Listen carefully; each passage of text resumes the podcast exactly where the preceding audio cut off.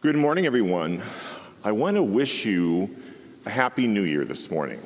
Now, that might seem like kind of a strange thing to do, but we're coming up to Lent on Wednesday, hard to believe, Ash Wednesday, and we begin the Lenten season.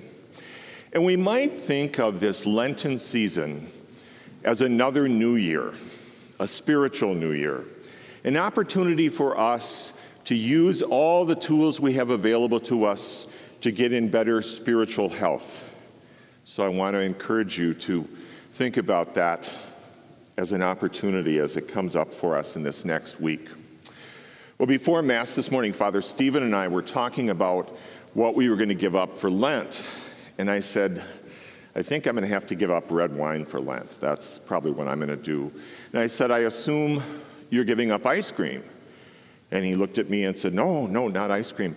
Brussels sprouts. He's giving up Brussels sprouts for Lent. So, anyway. well, I'd like to offer some reflections on this season that's coming up, this Lenten season. And I think we have to begin by talking about tuna. And not just tuna, but something uh, that some of us may know as tuna goop or tuna glop. And tuna goop is uh, basically uh, some kind of noodle product, um, canned tuna, um, those little rubbery mushrooms that come out of the can, uh, those canned peas, and then some kind of cream soup. And you mix that all together and you put it in the oven and you bake it. And it comes out and it comes out in kind of this congealed mass.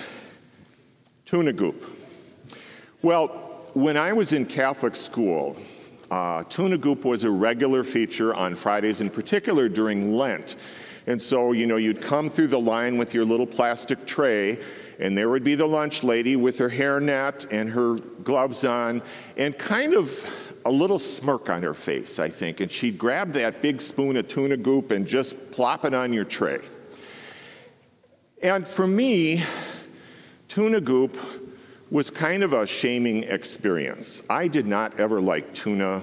I'm not crazy about those rubber mushrooms that come in the can. And so I spent a lot of time dissecting my tuna goop and, um, and ended up getting spoken to, not only by teachers, but also by my parents at home when we would have this. And so for me, tuna goop is kind of like my shame on a plate, if you will. Um, a lot of shame back in that time for not eating what was put on my plate. It's an interesting metaphor this morning, the idea of tuna goop or whatever it is that might be shameful in your life, because the evil one wants to use that.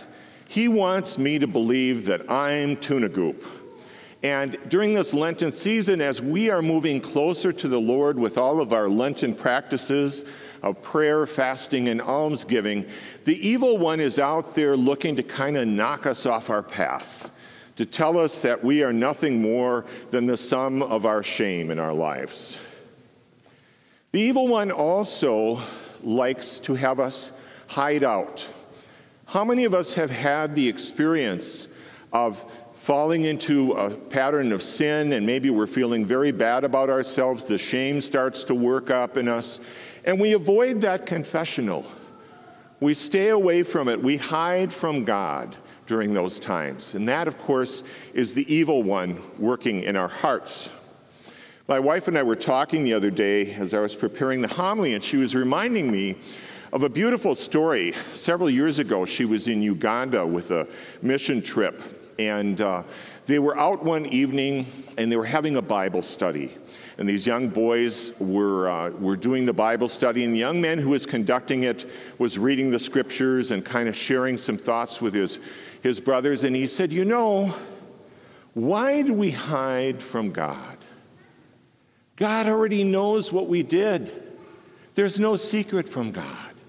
And my wife remembered that as a very important and poignant moment of memory that God is always looking for us. We can't really hide out from Him, He knows what we've done.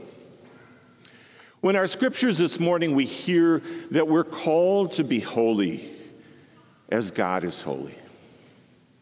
And how do we do this? We do this by loving radically the way Jesus did. We take the love that He pours into our hearts and we receive that love and we let it touch every part of our being, and then we pour that love out to others that we meet every day. And as we hear in our scriptures, even to our enemies and to strangers, we are holy as the Lord is holy. We'll have this chair here this morning to talk about the second aspect of this Lenten journey for us. I want to talk about showing up, all right? How many of you have ever been to a funeral or a wedding and you get there and you see somebody you haven't seen for years and years and years, maybe a long distant cousin, somebody like that? And what do you do? You say, Oh my gosh, it's so good to see you. And you give them a hug and maybe a kiss. And I've missed you so much. And isn't this great? And isn't it too bad that we only see each other at weddings and funerals? We should get together. Have you ever done this? We should get together, right? I'm going to call you. I'm going to email you. I'm going to text you. And it almost never happens. Our intentions are good. We were happy to see that person, but we get busy and we get distracted, and so we don't make that connection. And the longer we wait, the less likely it is that we're going to connect with that person. Well, sometimes our relationship with God can be like that long lost relative. You know, we really intend to have these good prayer habits, we intend to spend time with God, but we don't always do that. I've got this chair out here. It's kind of an image of our relationship with God. So if you think of this chair as that relationship we have with God, and imagine how many times during the day we walk past that chair without sitting down. And God is waiting for us, just like this chair is. He's waiting for us all day long to come and spend that time with Him. And sometimes we just don't do it. But then we find that time and we get together with God. And that relationship is sort of like this chair for me. This chair is holding me.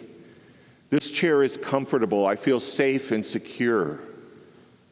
And that's like our relationship with God. He's always waiting for us, He's always longing for us to come and spend that time with Him. We hear in our gospel today that we are temples of the Holy Spirit. The Holy Spirit dwells within us. Think about that. The day that we were baptized, the Holy Spirit came and dwelt within our hearts. We are hardwired with everything we need to have this relationship. And so, if it's helpful for you to think of it this way, think about this relationship like this chair, our relationship with God. We want to stay in the chair as much as we can during this Lenten season.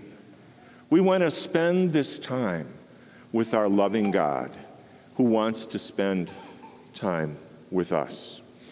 I want to challenge you and myself as well this Lenten season to make appointments with the Lord. We all have those iPhones, right, with the calendars on them, or some of us are still using paper calendars or planners. It doesn't really matter. Make an appointment every day for the next six weeks with God in prayer. Even if it's only 10 minutes that you can spend, spend that 10 minutes with God. Get in the chair and spend that time with the Lord.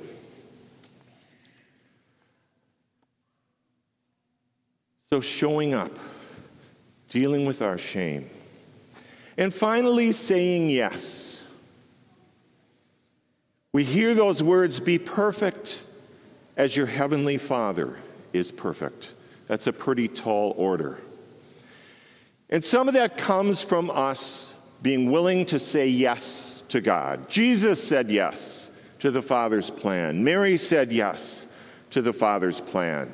The disciples said yes. The saints have said yes. And you and I can say yes too. I'll share a real quick story with you. It was a few months ago now that I was at the cathedral assisting with confirmation. Some of our kids were confirmed that day. And two things happened that powerfully impacted my life. Bishop Williams was there as the celebrant, and at one point during the confirmation, I was asked to hold his crozier, the staff that he carries.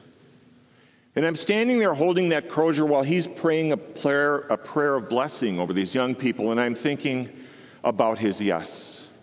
His yes to the priesthood, and then his yes to being a bishop when he got that call. And it was very powerful. Later in that same Mass, another deacon and I who were assisting, we were standing at the altar we were waiting as the priest distributed Holy Communion. And I'm standing there in my vestments, and all of a sudden, this shame kind of came to me. And I said to the Lord, God, why am I standing here? I know there are people holier than I am. Why am I standing at this altar? And do you know what he said? He said, Because you said yes. He said, Yes, there are people who are holier than you are, but you said yes. The power of yes is so important in our lives of faith. So, this morning, my brothers and sisters, as we continue in this Eucharist and as we receive from the table of the Lord, let us remember three things. We are more than our shame. Satan is going to use every bit of that to try to get us this Lent and let's not let him do it. Let's plan to show up this Lent and spend that time with our Lord who is waiting for us to spend time with him. And finally, let's say yes to God as many times as we can during this Lenten season, knowing that he will use us for good. Amen.